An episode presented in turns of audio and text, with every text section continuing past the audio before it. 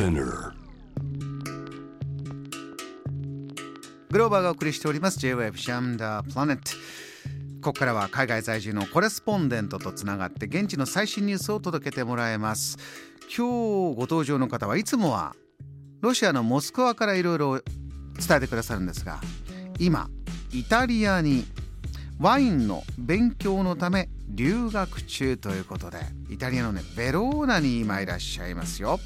ブログあれこれ日記でもおなじみ写真家の池田かな子さんです。こんばんは。こんばんは、ボナセーラ、ドブリウェチェル、グローバーさん、リスナーの皆さん。今日はボナセーラですね。あのそちら今時間で言うとイタリアベローナは何時ぐらいですか？今12時過ぎですごく晴れてていい感じです。あの普段はモスクワからお話伺ってますが留学中のイタリア・ベローナではどんなランチを今楽しんだんでしょうか？そうですね。食堂だと結構あのパスタとかあの魚とか本当にボリューミーにあの安く食べられるので、ちょっと健康的な生活を今している形です。栄養たっぷりとっている池田さんですけれども今これは伝えたいというニュース教えてくださいそうですね。とある日本人が長らく住んでるロシアから見たあのイタリアのニュースになりますが、最新のニュースは、えーイタリアが一部あの条件においてロシアのワクチンスプットニックを接種した人に対しても、えーイタリア国内でブースター接種つまり3回目のあの追加接種ができるようになったというニュースです。これはどういったところに注目してますか？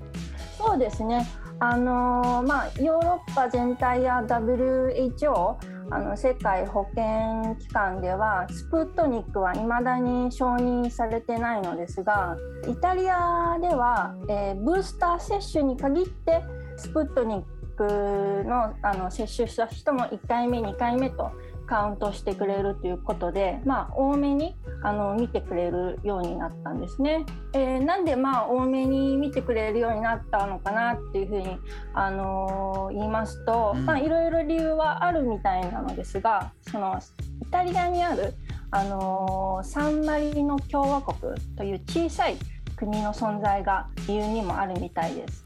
サンマリノという小さい国バチカンみたいなそういったもう本当小さい国ですか？そうですね。日本の皆様だとバチカンがこうイメージつきやすいんですけれども、うん。まああのサンマリノ共和国あの東京だとあの大田区とかあの世田谷区ぐらいの小さい国で、まあ、イタリアにあるんですが実はこのサンマリノ共和国ロシアと仲がいいんですね。うーん。えー歴史的に、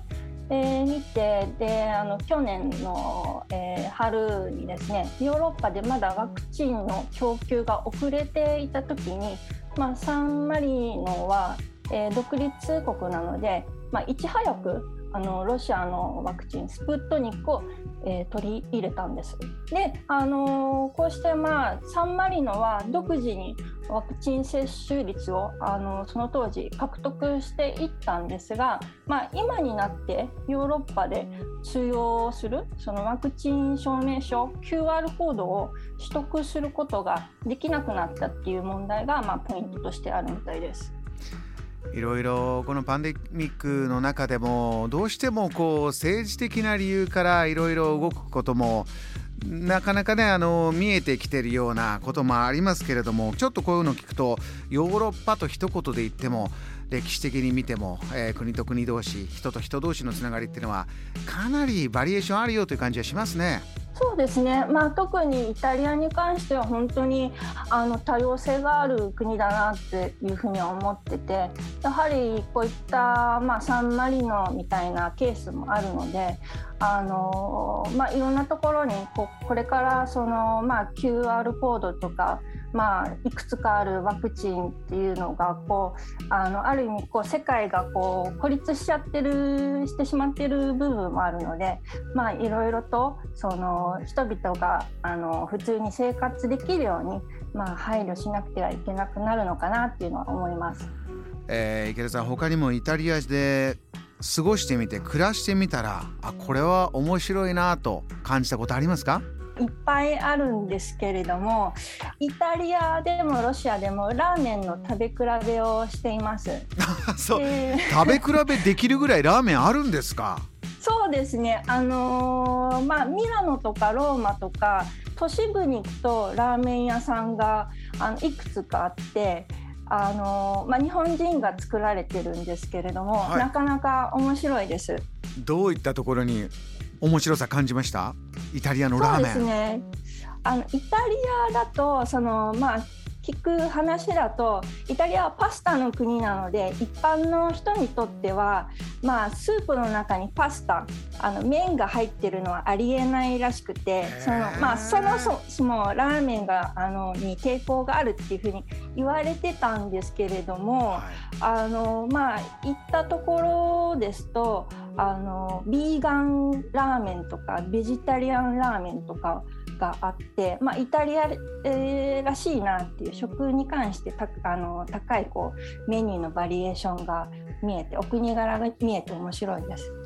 ちょっとイタリアで独自の進化を遂げたラーメンが日本に逆輸入とかねちょっと期待しちゃいますね。そうですね、まあ、ロシアだと、あのー、ラーメンにエビフライが入っあの 乗ってるやつもあるので。なかなかこう 世界をこうラーメンチェックするのは面白いかもしれないです、えー、池田さんラーメンのホームページも立ち上がりそうですがまず立ち上がったのがね、今お勉強中のワインに関するホームページ立ち上げたそうでちょっとお知らせお願いします。えー、っと今年からあのロシアのワインについてあのこう日本の皆様にもっとあの短くなれるようなあの、まあえー、プロジェクトを始めました。その名もロシアンワインピーポルっていうんですけれども、うん、あのまあ、文化とかロシアのワインのみならず楽しく飲めるようなそういった企画になっていますのでぜひサイトをチェックしてみてください。秋の皆さん、えー、斉藤そして池田かな子さんあれこれ日記ブログももちろん引き続きなさってますんでロシアンワインピープルと合わせてご覧になってください。池田さん今日もお忙しい中お話ありがとうございました。ありがとうございました。JAM The Planet